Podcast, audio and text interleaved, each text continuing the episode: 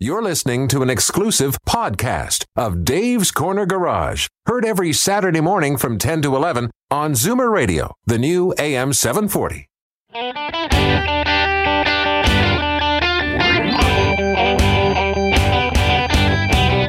Buckle up, everyone.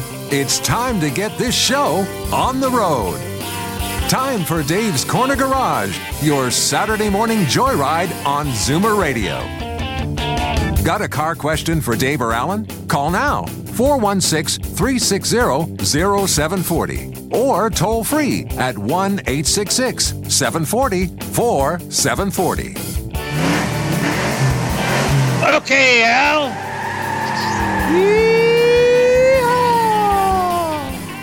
Not bad. Hey, morning, everybody, and welcome. It's Dave's Corner Garage, and today we really have a serious lineup. Uh, we're going to be joined by John Carmichael, who is the registrar of OMVIC, and we're going to talk about something called quiet possession. This is actually from uh, the landlord. The landlord just can't walk into your place because you've got quiet possession. So we'll be talking about that. And in the car business, uh, it has to do with liens and money owing against the vehicle. We're also going to be talking with Raymond Chan. Raymond is from the CAA Worst Roads campaign. That campaign is going on right now. Raymond's got some fantastic information about the costs of the bad roads on motorists. Apparently, it's millions of dollars worth of damage is being done by bad roads, and we're going to talk about that. And let's, let's say not just the least, but the OPP is going to join us. Kerry Schmidt's going to be talking about the border between Ontario and Quebec. And I think my wife was telling me the border between Ontario and Manitoba. Is that correct, Al? That's right, on both sides. We're stuck in the middle. We are, and uh, you know, I got that order of poutine, and they did, they told me to bring it to Ottawa, but uh, it's going to get cold by the time they stop me, and I say this is a special order for the prime minister. You know. well, there is actually a bunch of rules of people that can cross the border. Uh, we're going to talk about that and what the OPP is doing. By the way, if you want to get your emails in, you can you can write us at davescornergarage.com. There's a sheet there. Uh, we'll answer your emails and bring them on air. And if you want to call in, please do call in because we are accepting calls.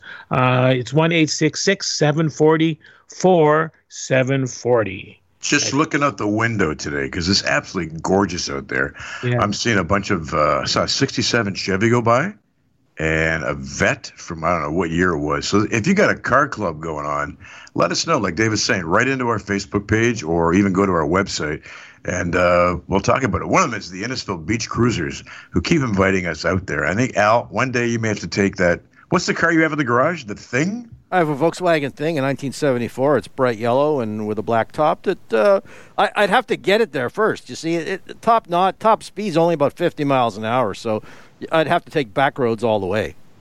Well, you're an older man, so 50 is top speed for you, isn't it? That's how I lost my hair. You know, uh, I kept driving with the roof down. Next thing you know, I got nothing there. Uh, and it's gorgeous. I mean, people are going to be taking their trailers out. We've got some information about some tires that you could get that are from Triangle Tire, mm-hmm. and uh, some great stuff. So listen, we got a great show lined up. We're going to come back and talk with uh, some questions that we've had from you with uh, Dave and Al right after this. So stay with us. This is Dave's Corner Garage. We'll be right back.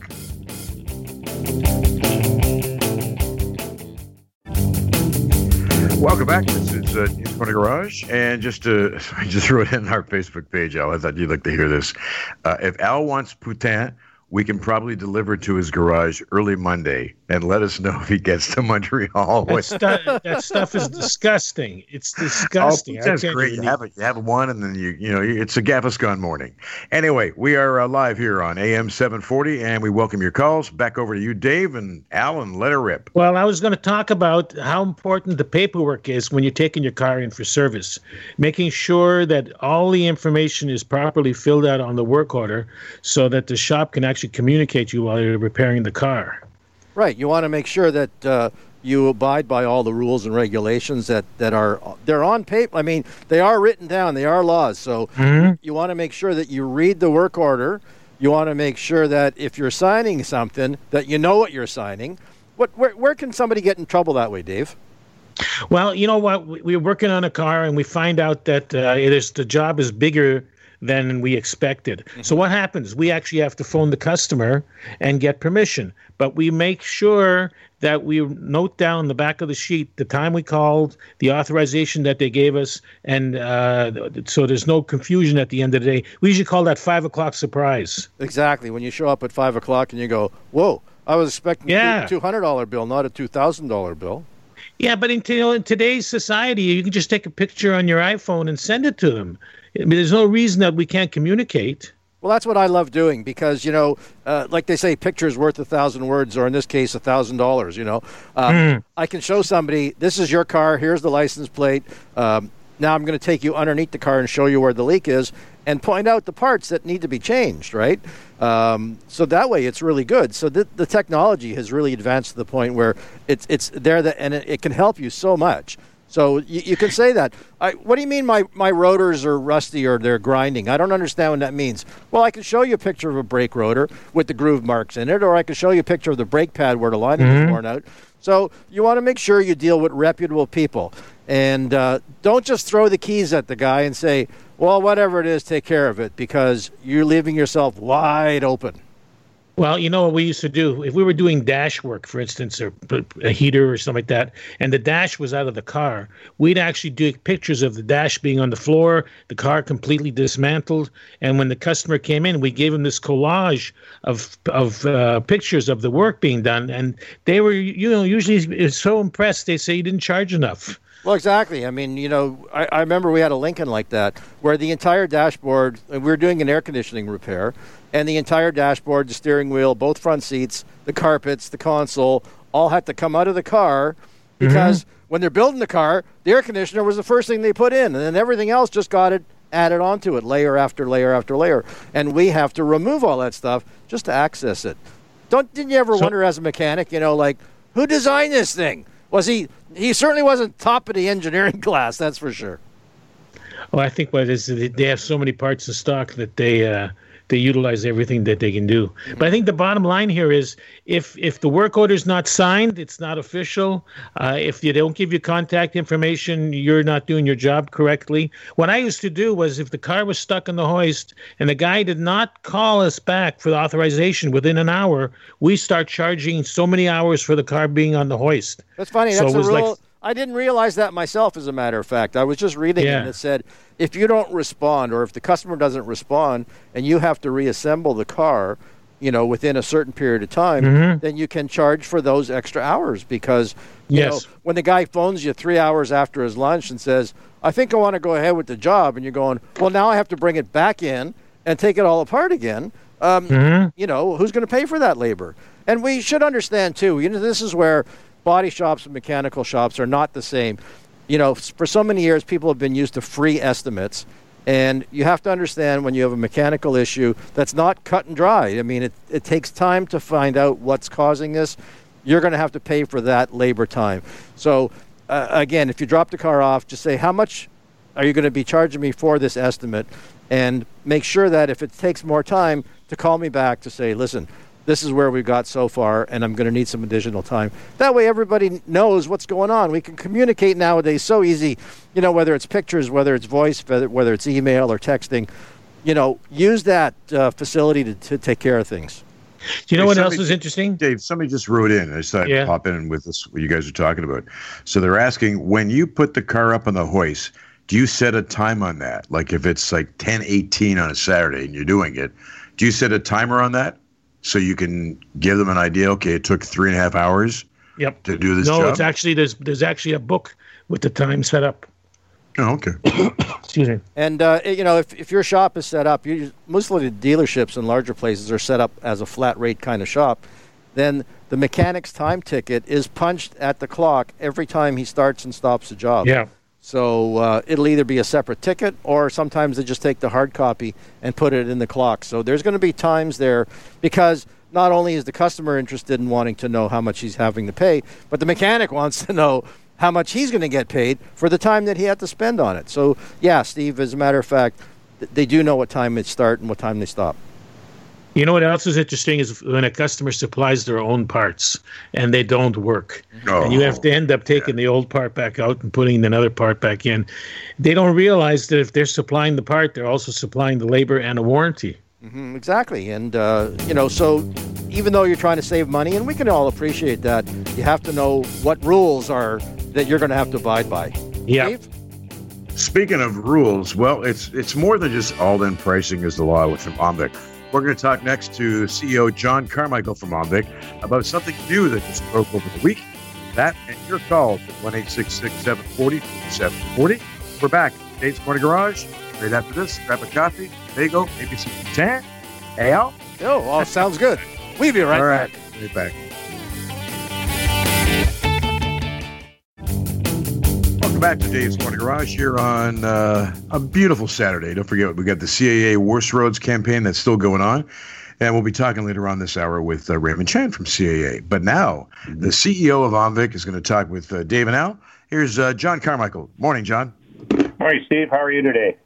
Great. I'll hand it over to the two gurus, apparently. I look Actually- forward to talking to the gurus. John, you're the registrar, not the CEO. Is that correct? I'm both. Yeah, I- Oh, okay. I, it's- I was gonna say- I thought Steve made a mistake. Huh? I thought Steve made a mistake. No, he was bang on. I'm the CEO and registrar, and uh, happy to join you this morning, Dave. Great. There's a growing trend, according to uh, the bulletin, of uh, liens being left on vehicles that people are buying. Can you talk about that a little bit? Yeah, uh, it's a very serious problem and a risk for all consumers. When you when you buy a vehicle today, whether new or used, or you lease it, you want to know that it's free of all liens and encumbrances. And one of the things we're finding is that uh, more and more that uh, there are undisclosed liens on vehicles, and so we work hard to work with dealers and with consumers to ensure that uh, that that doesn't occur. Now, that doesn't happen with with all dealers by any stretch, but there are a few, and usually the the um, the trigger on this is when a dealer might get into uh, some financial trouble, and they start to use the liens from previous uh, purchasers as opposed to paying off those liens. And uh, so a consumer wants to know that those those liens are clear and uh, and free for uh, for their ownership experience. So, what does the consumer do if he finds out that the car he just purchased isn't actually his? Well, there there are two steps. When when they are purchasing that vehicle, they want a commitment from the dealer that it's free of all liens and encumbrances. So they can get a Carfax uh, Canada report on that vehicle that might show that. Uh, those aren't always fully current, but they want to get a, an assurance from the dealer that that is the case. Um, and then uh, if they have a problem with that or they need further assistance, they can certainly come to OMVIC. Uh, that's the type of work we do all day long, and uh, in terms of supporting consumers and uh, and directing them to solutions to their problems. John Allen here. A question. Um, normally, if you're buying a car s- privately, you have to buy a UVIP. Now, does the UVIP not? Is that not the gospel? Does that not tell you exactly where, what the situation with the car? Yeah, it, it's another source, but again, buying privately, you want to know uh, that uh, that you are um, secure, that there are no uh, liens or encumbrances on that vehicle, and uh, you hope that that UVIP is current. And uh, so, buying privately is another issue that uh, is a concern. As you know, we have our motor vehicle dealer compensation fund uh, as a backstop. Uh, it's like a safety net for consumers, and um, it's there to support in the event of a of a situation where, let's say, there's a lien on a vehicle, uh, the dealer gets into trouble financially. Uh, that consumer can come to OMVIC, and, and we'll work to uh, make them whole again. Uh, but on a on a private sale, OMVIC is not there to protect that consumer on a uh, if there's been a, a charge that or or a situation gone bad. No, I appreciate you saying that, and trust me, I wasn't trying to suggest that people buy cars privately because you know it's like lambs out to slaughter in a lot of cases. Um, Can be. but um, but when a dealer is doing that transaction, do they not need to provide a UVIP? Um, not a, not a, not at the time of sale. Uh, you want to get one if you can, absolutely, but um, you want to be sure that. Actually, there's two sides to the story that are are concerned to me. Um, certainly, a consumer purchasing that vehicle, new or used, and typically it's going to be a used vehicle, right? That uh, that might have that lien on it, as opposed to a new vehicle that, that's, mm-hmm. that's uh, no miles or kilometers yet. But um, they want to know that that's been cleared. For the consumer who has traded that vehicle in, they want to know that that lien has been cleared uh, at the completion of their transaction. They don't want to wake up in six months and find out they're still paying interest on that lien. So you got you got potential damage on both sides of that equation. If there is an undisclosed lien, who's still paying the insurance on that previous loan, or sorry, not the insurance, the finance on that previous loan, and on the on the buyer of that of that vehicle, they don't want to own that vehicle with a a, a previous debt on it and uh, find themselves encumbered by uh, by that debt in that financial institution. I was going to say the, the downside is that they would actually scoop the vehicle. Uh, the finance company would actually scoop the vehicle to try to protect their asset. And then everybody loses, right? Yes. Right? Everybody loses. All right, we got to so wrap, John. If people want to find out more about their rights and uh, OMVICs, how do they find you? Come to uh, go to your website omvic.ca. Uh, there's a section all about consumer rights, and you can, uh, if you do have a complaint, uh, for an experience uh, that you've had, you can uh, you can log it online or call us at 416-226-4500. Steve? Thanks, John. Have a good weekend. Maybe we'll catch you on the golf course whenever this thing opens up, too. That'd be kind of nice. All right, roads, they're getting worse. Potholes galore and repairs galore. We're going to talk next with Raymond Chan from CAA about the Worst Roads campaign and some questions that they'll answer for you with regards to how much you're going to have to pay I on like, that car. I like potholes. You know, I'm sure. It, it depends on your perspective, Steve. Potholes and poutine. You're you're just a well-rounded guy. this is Dave's Corner Garage. We'll be right back. Stay with us. Welcome back to Dave's Corner Garage. And uh, speaking of triangles, what's going on is almost like the Bermuda Triangle. But we're going to talk to OPP Sergeant Kerry Schmidt a little bit later on about what's going on on the border between Ontario and uh, Quebec. See, more Poutine stuff for Al. Uh, Dave, over to you. Well, good morning, Raymond. How are you? I'm well. How are you guys? Good to chat with you. Fine. So the Worst Roads campaign is going on as we speak, uh, and part of this Worst Roads campaign are potholes. And we were talking about this the other day. How much damage is done by potholes to people's vehicles? Let's talk about that. Yeah, I, I mean uh, the cost of poor roads in Canada is actually astounding. Um, CA released a report uh, back in late March. Uh, that uh, came out with a figure. It was actually three billion. So I'm going to repeat that figure again: three billion with a B um, added uh, costs for motorists per year um, across Canada, and this is uh, really due to the condition of the poor roads. So things like the crumbling pavement and the potholes that, that we talk about on an annual basis through our Worst Roads campaign um, is certainly an issue. So that that you three know, billion dollar number is that what what the consumer has to pay in his repairs? Yeah, that's exactly it. So um, outside of your normal operating costs and your uh, things like paying for insurance, these are the added costs that uh, it, it, it's, it's affecting consumers' pocketbooks, really. Uh, these are things like your um, damages and your repairs to your vehicle as a result of hitting things like potholes and crumbling pavement. This is the extra money that's coming out of your pocket each and every year. And to put things into perspective, that's roughly $126 per vehicle annually out of the pocket pockets of Canadian households that adds up to more than $1,250 over uh, wow. the average 10 year lifespan of a vehicle. So it's a substantial amount. Dave? Wow, Raymond, can they go after the city uh, or the or the province for not maintaining the roads properly? Well, what, what I can tell you is here in the province of Ontario, um, municipalities have to abide by something called minimum maintenance standards. So they're yeah. required to go out there and uh, visually inspect the roads depending on the road classification. So if it's a busy road, they're going to be out there much, much more so than a local road.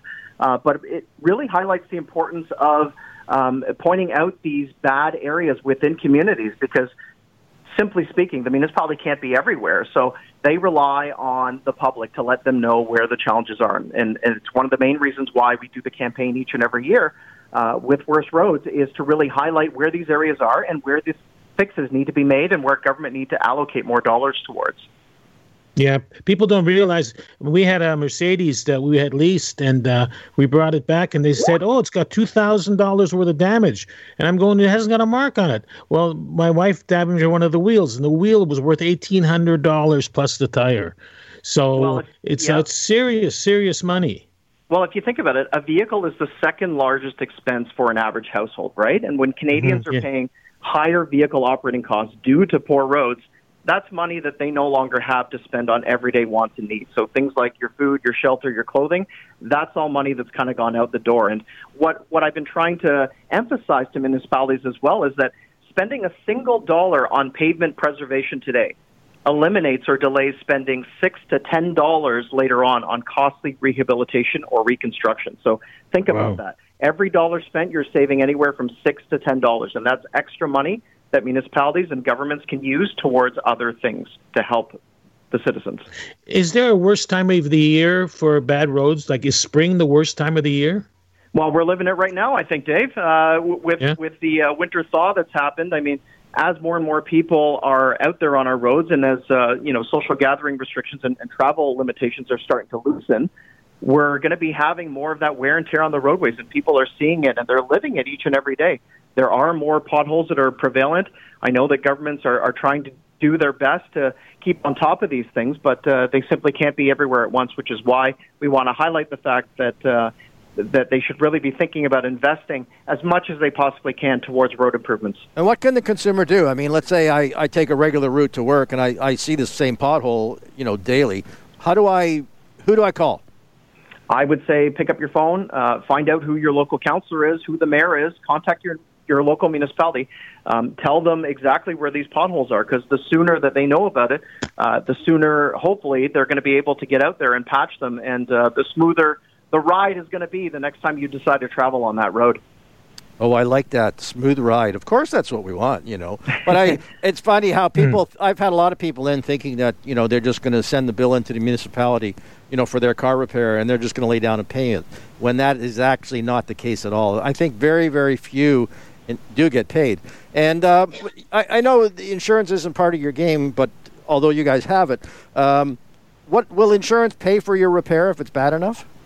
Well, you certainly have that option, right? I mean, your your two options are basically what you outlined that you can submit a claim to the municipality if you feel they are uh, negligent in causing that damage to your vehicle, or you have the right to go through your own insurance provider. I think the problem and the challenge uh, with going through your insurance provider is that often the damage um, is, is, is, is simply not worth it because if your deductible is going to be a thousand or two thousand dollars anyways, you're you're likely going to be paying less if you pay out of pocket yourself. So it's really not worth it in that sense. And we can talk about uh, the possible increases to your insurance the following year as well. So many people simply don't do it, so they end up paying out of pocket themselves.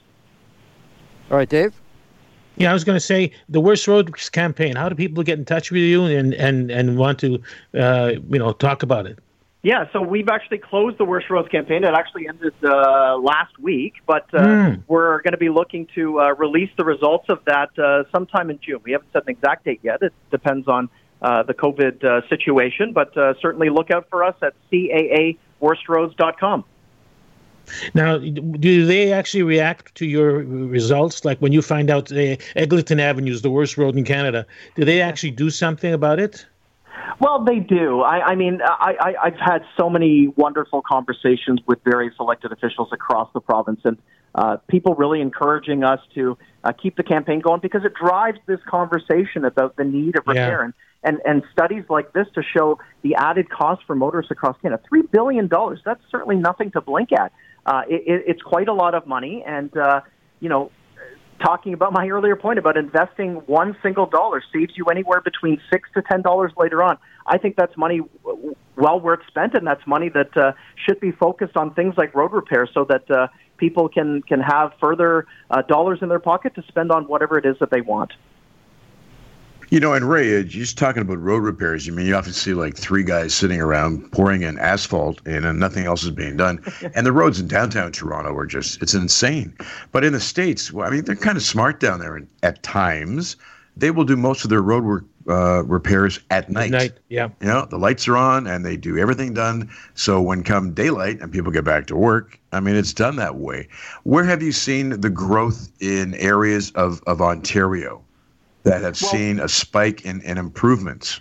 That's a great, uh, great comment and observation, Steve. I think that uh, uh, because we've been in this COVID situation for a year now, um, municipalities and other levels of government have realized that there's an opportunity here with lighter traffic patterns on our road, with less gridlock and congestion that we would normally see, that you're seeing a little bit more of this around the clock construction activity. You're seeing more of it being done at night, um, being being done uh, outside of these peak hours in order to get things like uh, potholes filled in and in order to resurface roadways. So this is certainly encouraging, and, and it's something that CA uh, would like to see a little bit more of because we know that uh, with the vaccine rollout, things are going to be getting back to normal. Uh, the the uh, movement of essential goods and services and, and, and people are still going to be needed. So we need adequate road infrastructure in order for these things to get to where they're going. So it's definitely mm-hmm. an encouragement, something that uh, we want to see more of, and something that we'll continue to advocate for on behalf of motorists. Now, Ray, if uh, if I do hit a big pothole, my car is not drivable. CAA will tow me to wherever I want to go. Correct? Uh, if you are a CA member, yes, uh, give us a call if there is damage to your tire or your vehicle is inoperable in any way. Uh, there, there is an opportunity to take your vehicle to where you need to go, whether it be back to your home or to your local mechanic. We're happy to do that. That's great, and and the one tow can be cheaper than your yearly membership, right? It could be. It it it pays to be a CA member. That's that's what I'll leave everyone with. All right. All right. All right. Listen, have, have a great weekend, Ray, and uh, we'll be talking to you guys in a, in a few weeks with the results uh, of the Worst Roads campaign. And uh, did you get your vaccination yet? I have not. I'm, I'm looking forward to it though, but I am looking All forward right. to that to that drive to grab that poutine that you guys have kept talking about. he doesn't share, Ray. He doesn't share. have, have a good weekend. Thanks for calling in. All right, coming up next, we're going to be talking with OPP Sergeant Kerry Schmidt about what's going on with our borders and more about your rights on the roads right after this. Stay with us. Beautiful day. Glad you're with us. This is Dave's Corner Garage. We'll be right back. Is Dave's Corner Garage, and if you want to get your questions answered, just go to our website, davescornergarage.com, and uh, Dave and Alan will be reading them out in the air and uh, get back to your questions. We've had a lot about what's going on the road since uh, the uh, Ford government walked back the restrictions, and I'll hand it over to Dave to talk to OPP Sergeant Kerry Schmidt. Good morning, Mr. Schmidt. How are you? Not too bad. It's a beautiful morning. I'm at home right now uh, off today and working from home, so that always makes things a little easier. But uh, yeah, it's. Uh, hey, wait a second. Been, How can you work from home? I don't get that. well, I'm in front of my computer right now, working on all kinds of stuff. Uh, man, we had a busy night. Uh, our night shift guys uh, were telling me about some of the stops and investigations. Uh, recovered a loaded handgun, and you know, just okay. there's there was a couple issues that uh, they're dealing with right now. So police work never ends, even in a pandemic and even in a shutdown. And I can't imagine what that guy was doing with a loaded gun for essential purposes because he wasn't a cop. Well, loaded is good. If it was half empty, that's when you got a problem. well, well, I don't know of any shooting reports that we were investigating, but boy, you know, those are things that happen as well. And uh, and sadly, you know, the criminal element on our highways is a very real issue that uh, we're trying to uh, get on top of, but uh, it, there's always a challenge. And you just watch the news every night, and you'll see, um, you know, some of the tragedies that uh, are unfolding on a far too regular basis. Tell us about the uh, the border restrictions between Ontario and Quebec.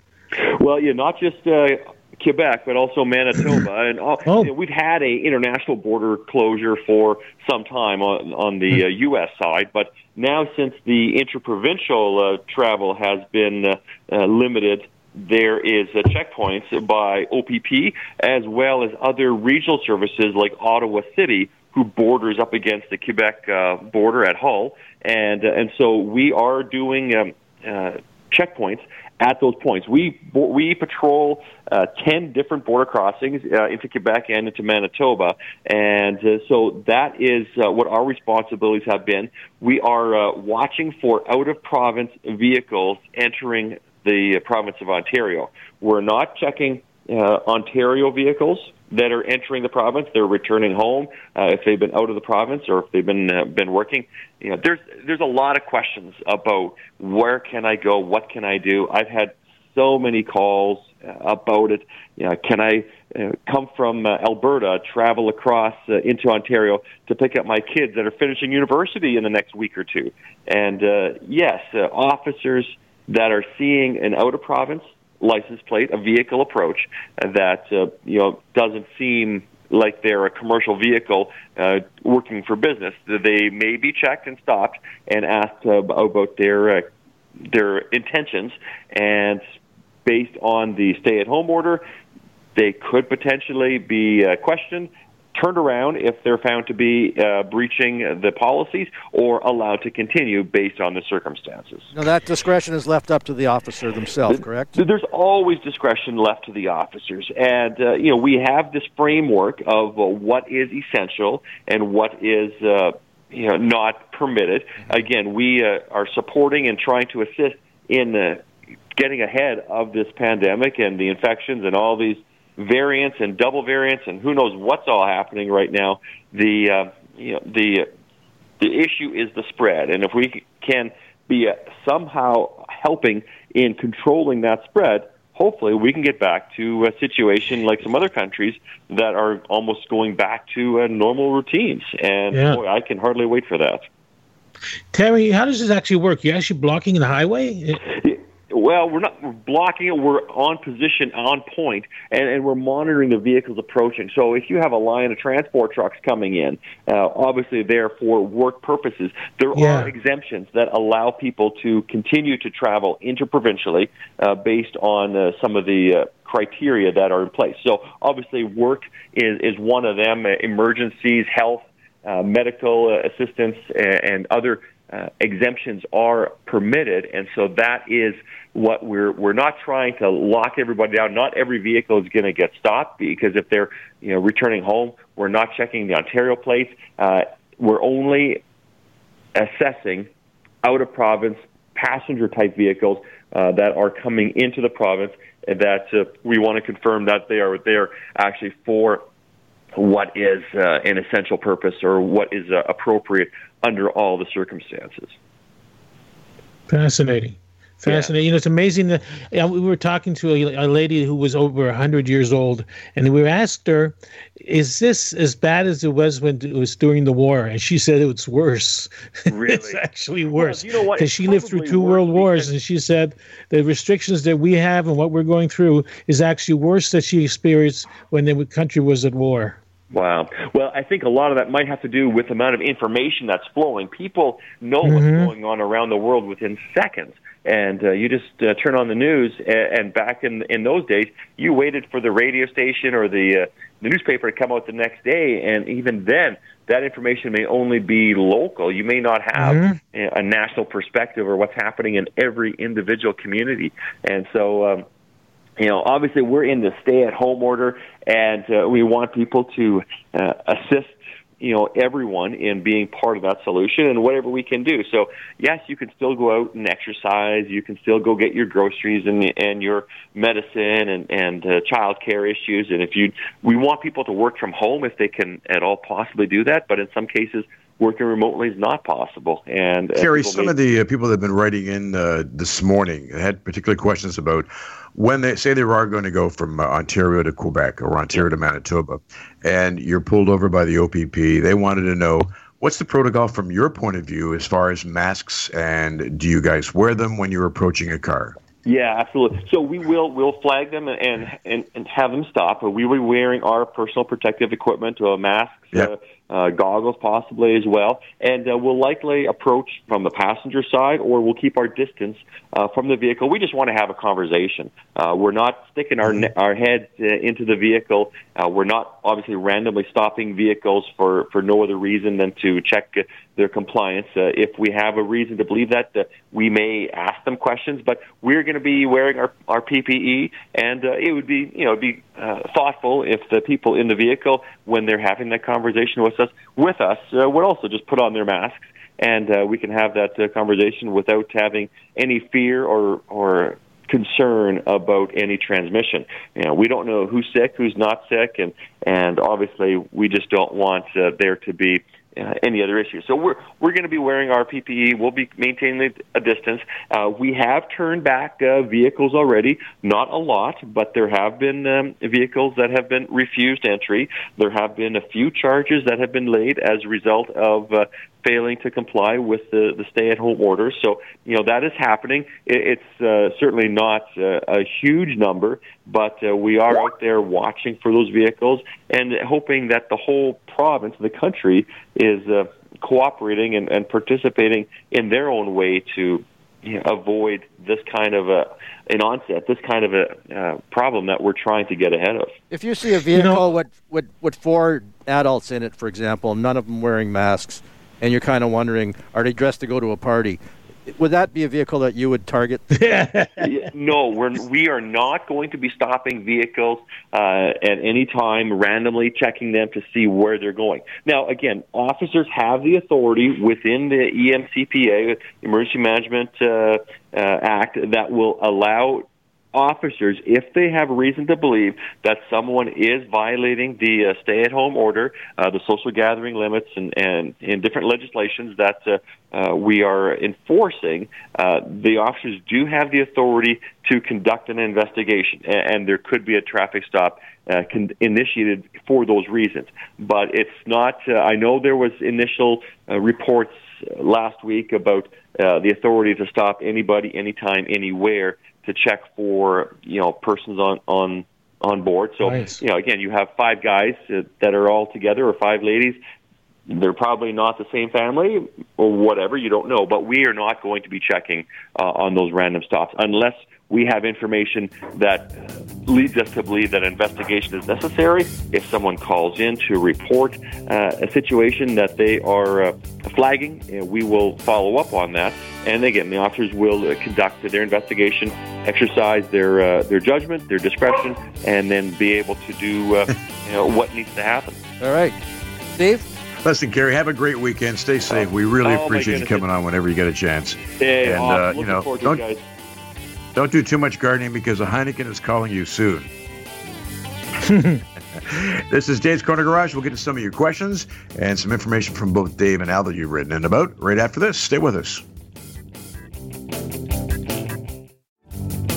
All right, this is Dave's Corner Garage. My name is Alan Gelman. I'm from Glen Allen Motors, and uh, if you hit a pothole and need alignment, give me a call. I'm going to hand it over to Dave. What are we talking about, bud? Well, you know, we, excuse me, our last conversation about replacing parts on time mm-hmm. rather than when, on failure. Yes. So this gentleman writes he has a 2008 Buick, mm-hmm. and he wants to know how long his fuel pump is going to last. He's concerned because he's got 260,000 kilometers on it, and he's driving up and down the 400 series of highways. Uh, it's really a hard one to call. I mean, you know, in a lot, in a lot, especially for fuel pumps, there isn't necessarily any symptoms beforehand.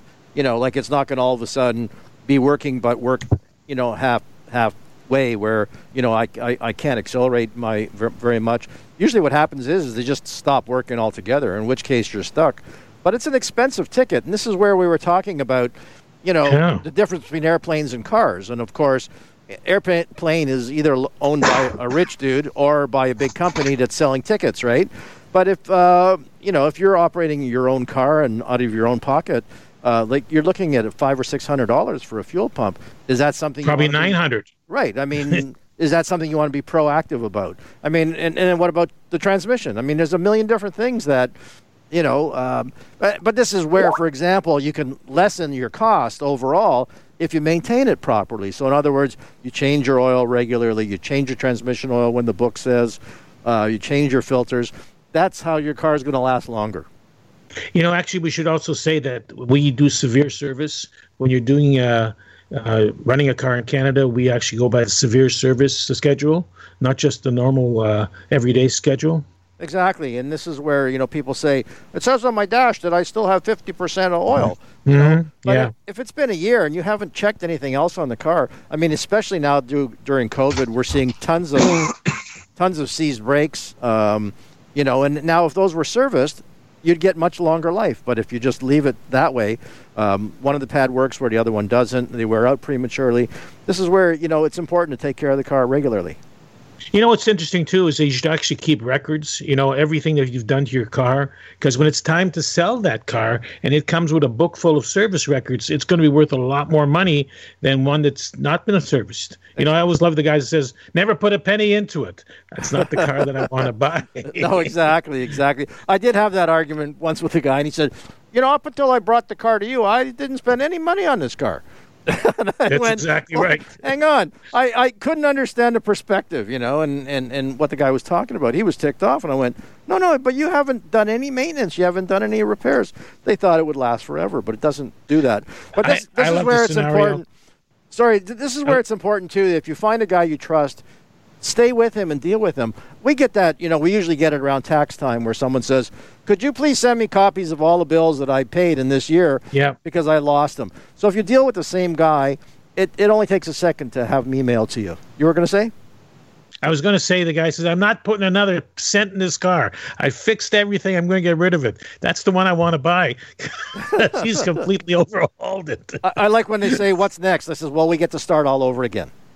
Well, you know, the reality is people don't budget for car repairs or maintenance. Mm-hmm. It's one of those items like a fridge, you know. It works and it's fine, and then all of a sudden it doesn't. So they never budget for car repairs, and they should. They should actually put some money aside for that uh, purpose.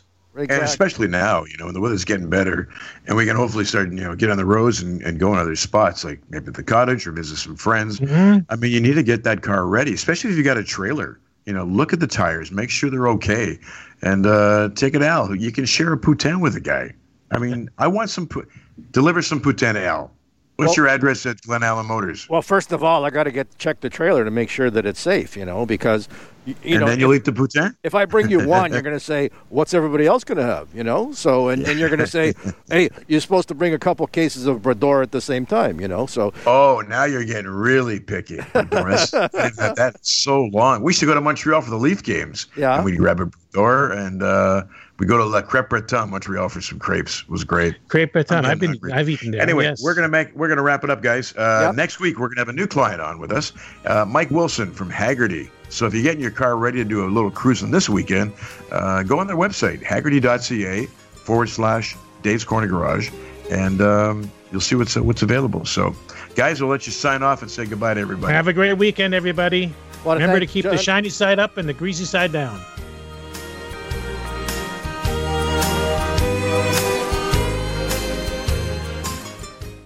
This has been an exclusive podcast of Dave's Corner Garage. Heard every Saturday morning from 10 to 11 on Zoomer Radio, the new AM 740.